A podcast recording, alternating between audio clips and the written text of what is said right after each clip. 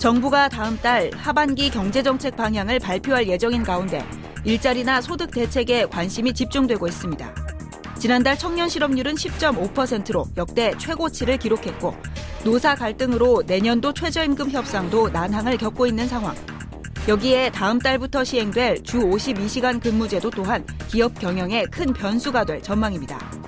최저임금 인상과 근로시간 단축 등 노동정책 변화에 따라 중소기업의 부담과 우려가 커지는 상황. 이슈파이터 이슈인 코너에서는 대기업과 중소기업 간 상생협력 생태계 구축 방안을 발표한 홍종학 중소벤처기업부 장관을 모시고 그 해법을 들어봅니다.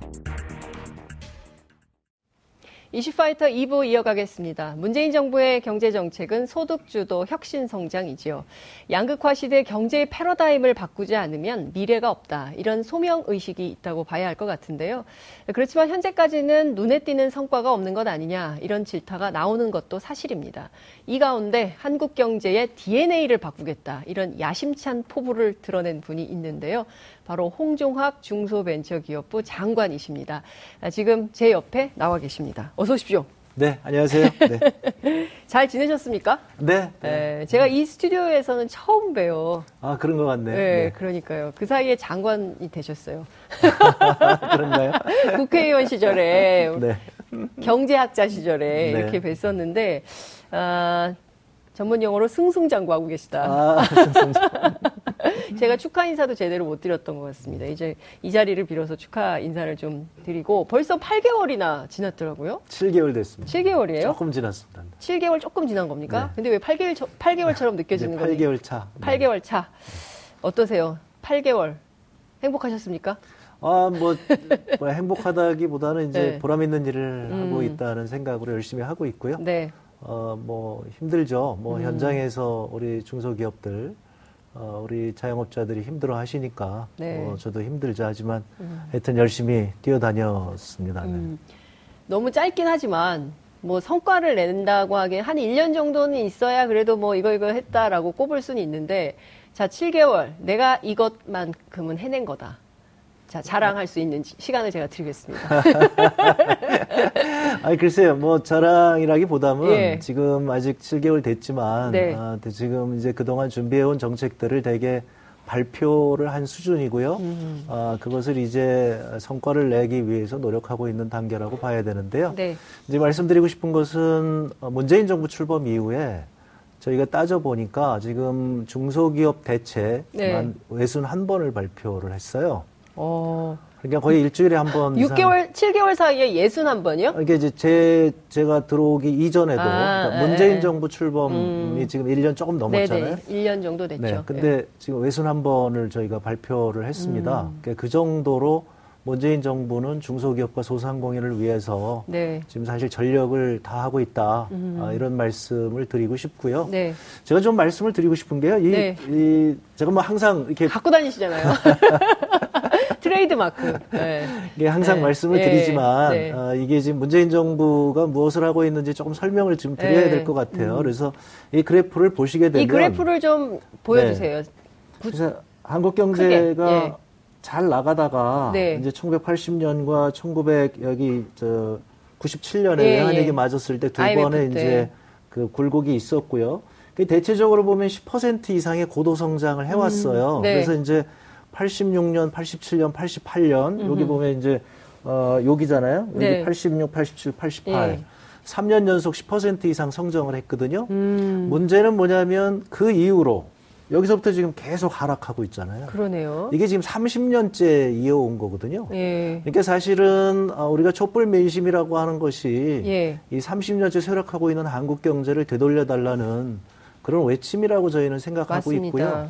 이 30년째 내려오는 이런 구조적인 문제가 음. 한국 경제의 저성장과 음. 양극화라고 하는 지금 심각한 문제를 어, 우리한테 지금 안겨주고 있는 거죠. 예. 그래서 이제 문재인 정부에서는 바로 이 구조적인 문제를 음흠. 바꿔보자고 어, 지금 얘기를 하고 있는 거고요. 그래서 소득주도 성장 네. 얘기를 하고 있는 거 아니에요? 네, 소득주도 성장, 혁신 성장, 음. 공정 경제. 네. 어, 그러니까 이제 저희가 이런 얘기를 드리는 거죠. 그러니까 네. 과거하고 똑같은 방식으로 일을 하면서 예.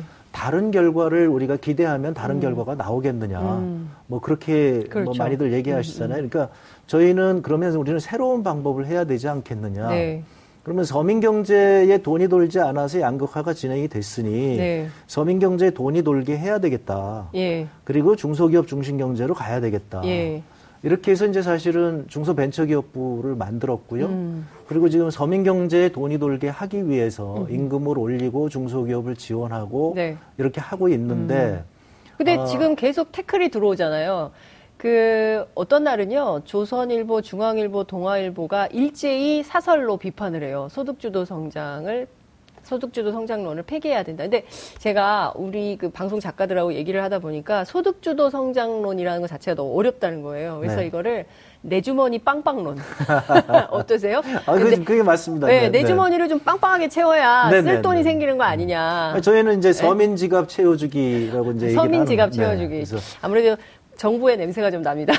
아무튼. 네. 예. 그러니까 이제 그동안 양극화가 진행이 됐는데 경제가 네. 성장을 하면 어, 재벌의 금고에는 돈이 넘쳐나는데 이게 883조나 쌓여 있죠 지금도. 이 내려오질 않는 거죠. 그러니까요. 서민들의 지갑이 비어 있으니 음. 이제 중소기업도 어렵고 소상공인들도 어렵고 이렇게 된다. 그러면 네. 일단 어, 우리 서민들의 지갑이 좀 돌아야 이렇게 음. 되지 않겠네 해서 그런 그 정책들을 펴고 있는데 네. 아직 돈은 안 돌고 있고 음. 어, 그리고 이제 우리 중소기업이나 소상공인들에게 부담이 되는 네. 어, 최저임금 그런, 네, 그런 것들이 네. 이제 있다 보니까 어, 굉장히 지금 현장에서는 어렵다고 저는 음. 알고 있습니다. 근데 장관님 제가 굉장히 장관님께 꼭 여쭤보고 싶은 질문이었어요. 워낙 그 양극화에 대한 새로운 그 패러다임의 전환이 필요하고 새로운 그 성장론이 필요하다 이렇게 강조를 굉장히 많이 하셨기 때문인데 지금 고용이 어렵고 청년 실업이 확대되고 뭐 이런 것이 최저임금 인상 탓입니까? 아, 그렇게 보기는 좀 어려운데요. 예. 이제 저희가 정부에 있는 사람으로서 네. 그렇게 얘기를 하게 되면 자꾸 변명하는 것 같아서 음. 어, 이제 저희는 이제 그런 얘기를 잘 안 드리는데요. 네. 어, 우리 이제 김동연 부총리께서도 계속 그렇게 예. 얘기를 하시고, 그러니까 우리는 이제 구체적으로 어, 데이터를 가지고 통계를 분석을 해 보니까 네. 최저임금과는 상관관계가 크지는 않다고 이제 생각을 하는 거죠. 음. 저희가 말씀드리고 싶은 건 이제 이런 겁니다. 그러니까 지금 이 상황이 그 박근혜 정부가 들어서고 1년쯤 지난 2014년하고 대단히 유사한 상황인데요. 음. 그때도 지금과 거의 비슷한 얘기들을 많이들 하셨어요. 음. 그러니까 이제 그때 어 이제 경제부총리를 경질을 했고 네. 그리고 새로 들어오시는 경제부총리께서 자 지금부터 대대적으로 부동산 경기 부양하겠다. 최경환 경제부총리. 네, 그러셨죠. 빚내서 집사라. 네, 그 네. 빚내서 집사라 정책을 한 거죠. 그래서 네. 그때부터 가계부채가 위험하다고 그랬는데 그 위험한 가계부채를 계속 늘린 거죠. 음. 그래서 그런 인위적인 그 경기 부양. 경기 부양에 네. 의해서 한국 경제가 버텨왔다고 봐야 되겠죠. 음. 그런데 이제 작년서부터 어, 저희가 그런 정책을 취하지 않겠다고 얘기를 음. 하고 그리고 금리가 점점 올라가면서 네. 이렇게 늘렸던 가계부채가 지금 굉장히 큰 부담이 되고 있는 거죠. 그렇죠. 그러니까 이제 서민가게 입장에서는 저희가 서민가게에다 열심히 지금 지갑을 채워드리고 있는데 네. 이게 지금 빚 갚기에 지금 바쁘신 거예요. 음. 그러니까 이제 이런 것들이 어 지금 이제 저희 입장에서는 어 뭐 정책을 펴기가 굉장히 어렵다 하지만 음. 저희 입장에서는 그래도 어 지금 어려운 과정에서도 계속 하여튼 서민 경제에 돈이 돌도록 하겠다. 음. 어, 뭐 하여튼 문제가 그 제기되는 대로 저희는 그 문제에 대해서 다시 그렇다면 어, 그 어떤 부분이 문제가 된다면 그 부분에 대해서 또 대책을 만들고 네. 어, 이렇게 지금 뭐라 그럴까요? 음. 그렇게 하나하나씩 메꿔가는 음. 그런 음. 작업을 하고 있다고 생각을 하겠습니다. 대개의 이제 중소 자영업자들 얘기를 들어보면 세 가지 어려움을 얘기를 하더라고요. 하나는 임대료가 너무 비싸다. 너무 그러니까 좀 좀 장사 좀 해보려 그러면 임대료가 올려가지고 아 이거 그만해야겠다 이런 생각이 든다. 또 하나는 카드 수수료가 너무 비싸서 좀 현금 내시면 안 돼요? 이런 게 좀 있고요. 그리고 이제 세, 가, 세 번째가 이제 최저임금 올리면 그러면은 식자재 다 뻔하고 이런 거기 때문에 결국에는 뭐 7천 원 받던 밥값 9천 원, 만 원으로 올릴 수밖에 없어요라고 말씀들을 하시거든요. 네. 자, 그러면 지금 상황에서 중소벤처기업부에서 좀 이런 중소자영업자들을 위해서 할 수 있는 지원책, 하고 있는 지원책, 뭐 이런 것들은 어떤 게 있습니까? 물론 이제 국회가 해결해야 되는 측면도 있긴 합니다만. 아, 지금, 지금 말씀하신 그 문제들을 저희가 지금 해결하기 위해서 네. 노력하고 네. 있고요. 네. 그래서 어, 저희가 지금 어, 신용카드 수수료를 음. 어, 낮추려고 노력을 하는데 네. 이렇게 인위적으로 낮추는 것이 저는 그렇게 바람직한 것 어, 같지는 않아요. 네. 근데 대신에 이제 새로운 지금 기술들이 발전이 되어서 네. 어, 수수료가 없는 그런 새로운 결제 수단들이 지금 나오고 있습니다. 어? 예? 어떤 건가요? 아, 그러니까 이제 요즘 그런 것 많이 쓰고 계시는데요. 예. 휴대폰으로 예. 이제 계좌 이체 방식으로 해서 예. 상인하고 직접적으로 지금 가는 거죠. 아. 그러면은 이제 상인들은 거의 수수료 내지 않는 어, 이런 이런 지금 이제 서비스들이 개발이 돼 있어요. 그래서 네. 저희가 이 서비스를 조속히 네. 어, 보편화시키겠다고 지금 준비를 하고 있고요. 음흠. 그래서 얼마 전에 어, 이 기술을 가진 분들이 모여서 한번 이제 피칭 대회를 한번 했습니다. 현재 어. 기술 수준이 어느 정도다. 네. 그래서 이제 저희 정부의 입장에서는 아, 그렇다면 어, 이제 조만간에 이 정, 이것은 이제 보편화시킬 수 있겠다. 어. 근데 이제 대신에 어, 이게 신용카드하고 다르게 소비자들한테 혜택을 드릴 수가 없는 거죠. 그러니까 신용카드는 아. 수수료 받아서 소비자들에게 혜택을 드렸잖아요. 네. 그러니까 이제 소비자들에게 포인트 어떻게 혜택 같은 거 그런 거죠. 예, 예. 그래서 이제 그러면은 우리가 소상공인들을 위해서 이런 새로운 결제 수단을 이제 도입을 하려고 그러는데 네. 소비자들의 그 음. 뭐라 그럴까요? 그 참여가 네. 아주 절대적으로 필요해서 그것을 어떻게 해야 되나 이런 걸 지금 고민하고 있습니다. 음. 그래서 기술적으로는 문제가 없다. 아하. 단지 이제 이런 문제가 있, 게 되는데 네. 이것이 도입되면 예. 지금 이제 소상공인들에겐 거의 문제가 음. 없을 그 수수료가 없는 음. 어, 하여튼 뭐 현재보다 대폭 낮은 그런 네. 수수료의 결제 수단이 네. 도입될 것이라고 저희가 어. 기대하고 있고요. 예. 어, 그 다음에 지금 얘기하신 임대료 문제, 음. 임대료 문제에 대해서는 저희 생각에는 일단 시장에서도 네. 어, 임대료 문제가 이렇게 슬슬 바뀌어가고 있습니다. 그러니까 음. 대표적으로 예를 들면 그렇게 임대료를 높게 불렀다가 상권이 아주 무너진 상권들이 지금 있습니다. 대표적으로 어.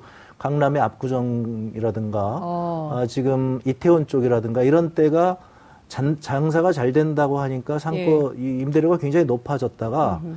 그러니까 이제 수지 타산이 안 맞으니까 상인들이 하나둘씩 떠나고 그렇죠. 그래서 아예 유독 인구가 없어요. 오. 그래서 이제 지난번에 신문 보니까 그 지역에서는 임대료를 30% 낮추겠다고 얘기를 했지만 네. 한번 떠난 다시 그 오기 어렵죠. 고객들이 네. 이제 오기가 어렵거든요. 네. 그래서 이런 것들이 아마 아, 집주인들께서도 이제 교훈을 얻으셔서 네. 그런 과도한 그 임대료 상승은 아마 억제할 것이라고 음. 생각이 되고요. 저희는 지금 이제 법은 내놓고 있죠. 그래서 예. 이제 국회에서 통과 시켜 주시기를 기대하고 있고요. 음. 저희는 또 이제 지금 LH에서 네. 음, 새롭게 아파트를 공급을 할때 네. 어, 지금 그런 새로운 상가들을 지금 공급하고 있습니다. 그래서 LH에서 완전히 그 어, 이제 싸게 싸게 예. 임대하는 예. 이런 상가를 저희하고 협조를 해서 어, 그래서 이제 그 시중 가격보다 낮게 이렇게 임대료를 음. 제공하고 있고요. 어, 그런 그러니까 공공임대 주택만 생각을 했는데 공공임대, 공공임대 상가가 상가죠. 생기는 네. 거네요. 이제 슬슬 오. 그런 것들이 시작이 됩니다. 그리고 네. 어, 저희가 이제 내년서부터는 어, 지역에서 이렇게 장사가 잘 안 되는데 네. 이런 데는 저희가 그 상가를 사서 음흠. 지금 말씀하시는 공공임대 상가를 늘리는 네. 어, 이런 방식을 지금 음. 생각을 하고 네. 있습니다. 그래서 하여튼 어, 지금 우리 자영업자들이 굉장히 어렵기 때문에 음. 그 어려운 것에 대해서 저희가 끊임없이 음. 대책을 마련하고 있고요. 네. 어, 오늘도 지금 오전에 어, 우리 간부들하고 함께 네. 어, 우리 자영업자를 위해서 좀더 음. 어, 파격적인 대책을 지금 국리를 하다가 네. 이제 왔는데요. 네. 그 대통령께서 지금 그렇게 많이 요청을 하고 계시고요. 우리 국무총리, 뭐 부총리, 음. 뭐저 해가지고 네. 어, 이렇게 좋은 정책들이 계속 음. 나올 거라고 기대하셔도 네. 좋을 것 같습니다. 지금 이 시간대 저희 프로그램 함께하시는 시청자 가운데 어, 어머님들도 굉장히 많으시거든요. 아, 얘가 대학도 졸업하고 대학원도 나오고 뭐 배울 만큼 배운 애가 취직이 안 돼 가지고 집에 있다. 이거 어떻게 좀 뭐 할 수 있는 방법이 없나. 그러니까 청년 실업 문제가 그만큼 심각하다는 얘기인데요. 이게 또 되게 오래된 일입니다. 네. 그 창업을 꿈꾸는 청년에게 1억을 드립니다. 네. 어떤 겁니까? 아, 그래서 저희가 이제 원래 저희가 창업자를 지원하는 프로그램이 중소벤처기업부에 많습니다. 네. 예. 어, 그리고 저희가 창업 사관학교라는 게 있어가지고요. 네. 창업하는 분들을 한 1년간 교육을 시키는데 음. 정부가 엄청난 그 돈을 들여서 음. 교육을 하고요. 네. 그리고 상당히 이제 이게 사관학교 같은 거니까 네. 어, 육군 사관학교처럼 아주 정예 그 젊은이들을 모아서 뭐 꼭 젊을 필요는 없습니다만은 음. 그래서 이제 창업하는데 저희가 지원을 하거든요. 이 청년이 몇 살까지입니까? 몇 살까지 도전할 수 있는 겁니까? 뭐, 청년의 기준. 네, 그 뭐 정책에 따라서 조금씩 다릅니다만. 네. 하여튼 뭐 중년이라고 할지라도 네. 이렇게 창업하는데 지원을 네. 받으실 수 있습니다. 네. 아, 뭐 종류에 따라서 좀 다르지만. 네, 네, 그래서 하여튼 그렇게 지원을 하고 있는데 아, 지금 금년도 어, 저희가 생각할 때 어, 이제 작년서부터 시작이 됐는데요. 음. 이른바 에코 세대라고 그래가지고 예. 베이비붐 세대의 이제 자녀분들이 자식, 네. 지금 이제 그 사회에 나오는 음. 이 시기거든요. 그게 저희가 생각할 때 5년 동안 한 39만 명 정도가 더 나온다고 생각이 되고요. 네. 그래서 이 부분을 저희가 해소를 하기 위해서 음 지금 말씀하신 대로 어, 중소기업 취업을 적극적으로 지금 음. 어, 장려하고 있고 네. 또 한편에서는 이렇게 창업을. 좀 하는데 네. 창업하는 분들이 이제 경험이 없다 보니까 음. 실패를 많이 하시거든요. 근데 그래서 1억 가지고 창업하기가 네. 네, 쉬울까요? 상 공공 임대 상가로 가야 되겠다. 쉽지는 않죠. 그래서 네. 이제 어, 또 어떤 분들은 그렇게 얘기하세요. 아니 정부가 그렇게까지 지원을 하는 게 맞느냐? 음. 이게 다 국민 세금인데 말이야. 그죠? 그러니까요. 예. 그래서 이제 저희는 일단 지원을 한다면 네. 최대한 네. 그분들이 성공할 수 있도록 음. 어, 하겠다는 거고요. 그래서 많은 분들이 신청을 하시기 때문에 예. 어, 얼마나 지원을 한, 했나요? 아, 이제 시작입니다. 음, 이제. 이제 시작. 네, 이제, 네. 이제 이제 막 추경이 막 시작됐고요. 예, 예. 그 이제 선거 때문에 네. 그 선거에 영향 준다고 네. 이것도 맞아요, 맞아요. 홍보도 못하게 그 선거법에 영향이 든다고 이게 왜 정부 정책인데 왜 이게 선거에 영향을 하여튼 뭐 그렇습니다. 그래서 아, 이제 야당의 홍보, 반대가 있었군요. 예, 선거가 네. 끝나고 이제 본격적으로 어, 지금 저희가 홍보하고 신청받고 지금 이러고 있습니다. 그래서 만약에 이 돈을 까먹으면 어떡합니까? 실패했어요. 아, 저희가 이제 성실 집회자에 대해서는 전혀 문제를 삼지 않고요. 네. 어, 지금 말씀드린 대로 네. 실패하지 않도록 음. 저희가 처음부터 철저하게 음. 교육하고 어, 이렇게 지원하고 네. 어, 이렇게 지금 하고 음. 있습니다. 알겠습니다. 근데 지금 청년 실업 문제 중에 가장 큰 이유 중에 하나는요. 대기업을 선호해요. 네. 아무래도 안정적이고 질 좋은 일자리가 많기 때문이고 중소기업 잘못 갔다가 망하느니 차라리 스펙을 더 쌓아서 어떻게든 대기업에 들어가야 어, 오래 일할 수 있다. 음. 근데 사실 대기업 가도 마흔 넘으면 또 그렇죠. 쉰 되기 네. 전에 네. 또 음. 회사 나가라고 하는 불안감에 시달리게 되잖아요. 그래도 네. 대기업 선호도가 높고 우리 청년들이 중소기업 잘 안 가려고 해요. 이거 어떻게 해결할 수 있을까요?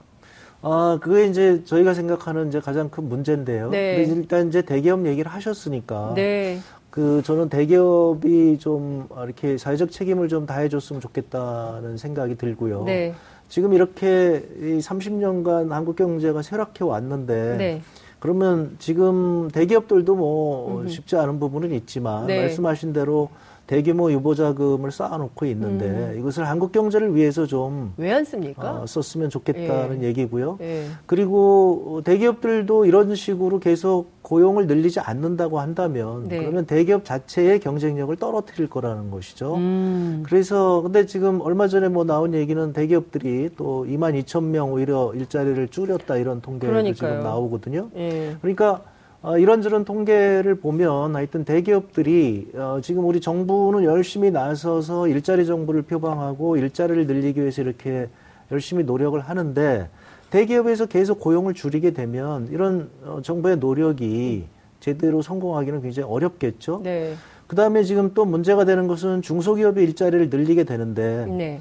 지금 말씀하신 대로 최저임금이 올랐잖아요. 네. 그럼 최저임금 오르면 중소기업의 입장에서는 어, 부담이 굉장히 커지니까 음. 그러면 대기업한테 납품하는 기업들이 많잖아요. 맞아요.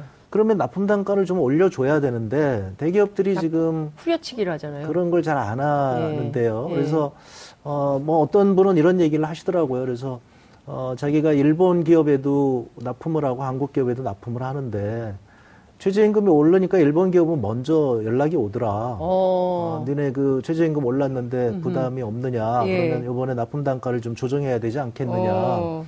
이렇게 얘기를 하는데 지금 이제 우리 대기업들은 그런 움직임이 좀 없어서요. 네, 그래서 네. 저희가 지금 이제 대기업한테 그런 요청을 드리고 있고요. 네. 그 다음에 이제 그 7월 어, 17일부터는 음흠. 그리고 공정위에서 지금 열심히 하셔가지고 네. 법이 이미 통과가 됐습니다. 그래서 음. 이런 최저임금 인상분에 대해서 이제 납품 단가 조정을 네. 요청을 할 수 있게 돼 있어요. 음, 공식적으로. 대기업에. 네, 이번에 예. 법이 바뀌어 가지고. 예. 하청업체들이 할 수 있다는 거죠. 네, 그래서 예, 7월 17일 날 이제 공식적으로 하게 돼 있고요. 그렇게 네. 요청을 했을 때 어, 대기업은 반드시 그 음. 요청에 이제 응해서 네. 협상을 새로 하고 네. 이렇게 해야 됩니다.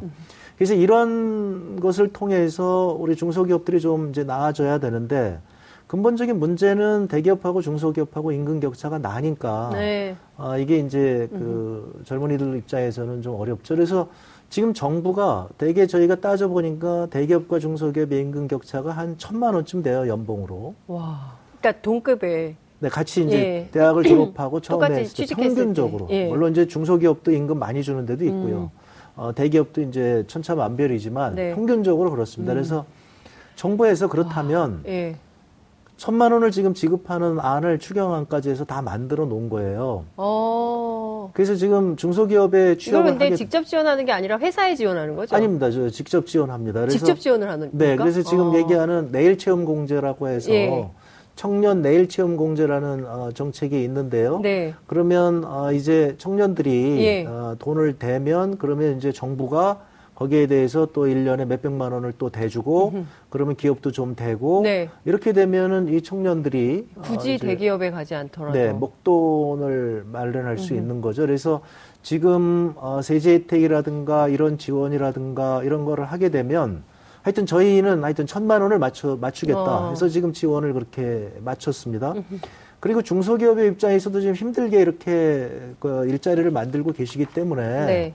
저희가 지금 신규로 어, 한 명을 고용을 하게 되면 네. 한 2,500만 원 정도의 음. 어, 세금 혜택이라든가 이런 지원을 지금 해드립니다 기업에게 두 당이요? 대해서. 네네. 어. 그러니까 기업에도 해드리고 예. 지금 어, 이제 거기 중소기업에 들어가는 음흠. 여기도 해드리고 네. 사실상 이런 것들이 굉장히 파격적인 정책들이죠. 그러네요. 예, 그 동안에 못 보던 정책들 그렇습니다. 네. 지금 홍정학 장관님이 하시니까 하는 건가요? 아니, 저는 아니에요. 문재인 정부가 문재인 예. 정부에서 이렇게 지금 일자리를 최우선으로 놓고 어, 일자리를 늘리는 데에서 저희가 생각할 때 대중소기업과 임금 격차가 이 정도니까 음. 그러면 그것만큼 우리가 메우기로 하자. 음. 정부가 지원을 하자. 물론 뭐 이게 언제까지 갈 수는 없는 거죠. 한시적이지만 음. 네. 말씀드린 대로 지금 에코 세대 5년 동안 어, 이 젊은이들이 쏟아져 나오니까 음. 그 기간을 우리 사회가 함께 이, 이, 이 젊은이들에게 네, 일자리를 만들어야 되지 음. 않겠느냐. 음. 그리고 말씀드린 대로 저희가 어, 저 최저임금 음, 인상에 따라서 어, 이제 그 소상공인들이 굉장히 어려우니까 지금 일자리 안정자금 네, 3조 맞아요. 원을 예. 이제 지난번에 거의 많은 분들이 받아가셨다고 하더라고요. 네, 지금 이제 예. 풀었는데 예. 그게 3조 원, 그 다음에 이제 사회보험 1조 원, 네. 그리고 저희가 이제 카드 수수료 같은 거로 네. 해가지고 한 1조 원. 네. 그러니까 5조 원 정도를 지금 음, 이 서민 경제에다가 그대로 저희가 지금 수혈을 네. 한 거죠, 사실상. 예. 그래서 어. 이거를 조선일보는 뭐라고 하냐면 세금 퍼붓기 정책이라고 해요. 뭐 퍼붓기라고 해도 좋은데요. 그러니까 이제 예. 저희 말 저희가 얘기하는 거 그럼 세금을 어디다 쓰냐는 거죠. 이렇게 음. 우리 중소기업 소상공인들을 위해서 쓰는 게 저희는 음. 맞다고 생각합니다. 국민을 위해서 써야 되는 거 아니겠어요? 아니, 그렇습니다. 그러니까. 세금 걷어서 어디에 네. 써야 돼요? 그러니까 그 전에는 그 세금을 걷어서 이제 그 콘크리트에다 썼단 말이죠. 콘크리트. 네, 대대강. 대대교에다 네. 쓰고. 그런데 네. 거기에 돈이 내려오질 않았단 말이죠. 음. 그래서 지금 저성장과 양극화가 됐다는 것이 그렇죠. 저희의 진단이고요. 네. 그래서 지금 여기다가 아, 이게 서민 지갑 음흠. 아까 뭐라 고 그러셨죠? 뭐. 서민 지갑 빵빵론. 그래. 내 지갑 빵빵론. 내 지갑 괜찮죠? 빵빵. 네. 정부에서 쓰세요. 네. 내 지갑 빵빵론. 그래서 지갑 네. 빵빵하게 하기 위해서 지금 저희가 이렇게 지금 몇조 예. 원을 집어넣었는데 네. 이런 것들이 과거 정부에서 상상할 수 없는 겁니다. 그래서 지금 아직 그런 어 이제 돈이 들어간 것이 아직 효과가 나지. 않아서 네. 많은 분들이 이제 그 효과를 느끼지 음. 못하실 건데요. 이제 8월 달서부터 이제 아동 연금이 또 예, 아동 수당이 지금 지급됩니다. 지급이 되죠. 그다음에 이제 우리 어르신들을 예, 위해서 기초연금. 기초연금이 또 이제 늘어나죠. 올라갑니다. 예. 그러면은 그야말로 서민들이 음. 지갑을 하여튼 저희가 빵빵이 언제까지인지 모르겠지만 빵빵히 좀 채워주세요 서민 지갑을 빵빵하도록 문재인 정부는 예. 하여튼 끊임없이 채우겠다는 음. 거고요. 근데 지금 말씀하신 대로 저희가 아쉬운 것은 네. 이런 저희의 노력은 거의 지금 음 이제 보도되지 음. 않고 네. 어 이제 반면에 부담되는 음. 것만 계속 지금 그래서 이슈 파이터가 중요한 겁니다. 네, 정부의 이런 정책들을 적극적으로 알려드리기 때문에, 그러니까 왜냐하면 보수 언론이 끊임없이 그 재벌과 대기업 편에 서서 기업 논리를 계속 얘기를 하고 있어요. 그리고 보수 정당들도 마찬가지고 소득주도 성장 폐기해라. 6개월도 안 됐잖아요. 지금 한 석 달 정도 된 겁니까? 근데 소득주도 성장이 실패했다고 바른미래당은 논평을 좀 내고 있어요. 그리고 그래서 경제수석, 일자리 수석을 문책성으로 음. 어, 사퇴시킨 거다. 이런 주장을 합니다. 그런 겁니까? 아니 근데 이제 소득주도 네. 성장이라는 게 저희가 말씀드린 대로 음.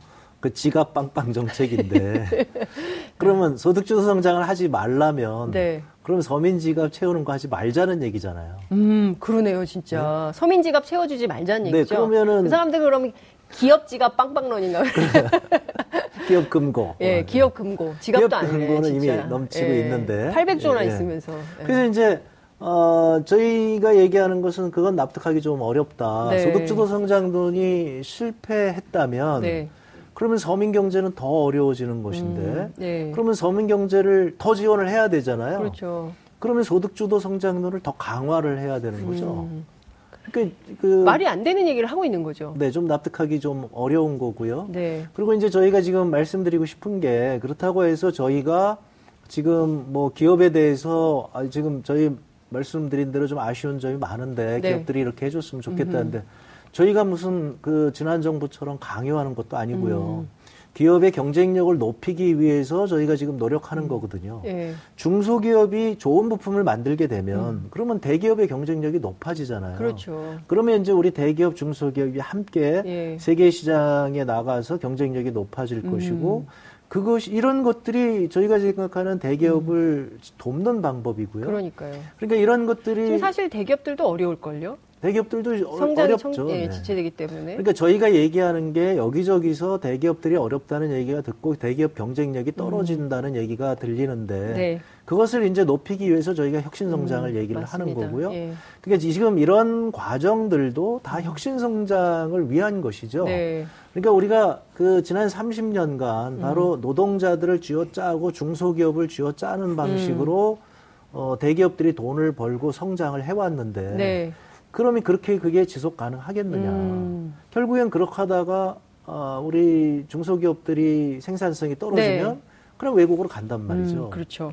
그러니까 어, 지금 저희가 중소기업들을 지원하기 위해서 이렇게 음. 서민경제에 돈이 돌게 하고 음. 중소기업의 경쟁력을 높이기 위해서 저희가 음. 지금 스마트 공장을 지금 네. 적극적으로 지금 지원하고 음. 있고 이렇게 하고 있거든요. 네. 그러니까 아까 처음에 말씀드린 대로 굉장히 지금 어려운 일이다. 음. 30년간의 이 그렇죠. 추세를 바꾸는 음. 일이고 여기 정책의 기조를 완전히 바꿔버리는 거잖아요. 그죠? 그런 거죠. 그러니까 이것은 굉장히 어려운 일이기 때문에 전 국민이 좀 힘을 합쳐서 음. 해야 된다고 저희는 생각을 하는데요. 전 국민이 힘을 합치기 위해서 제가 어, 제안을 하나 하겠습니다. 어, 홍종학 원래회.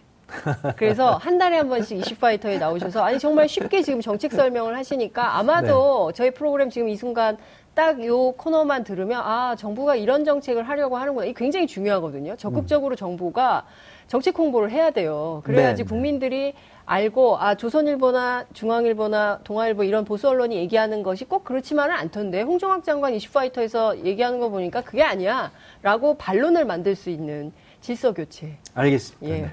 네. 그래서 이제 저희가 그, 예. 그런 아, 이제 저희를 비판하는 분들에게 네. 저희가 이제 이런 부탁을 드리고 싶어요. 그러면 이 30년간 쇠락해온 한국 경제를 되돌리기 위한 음.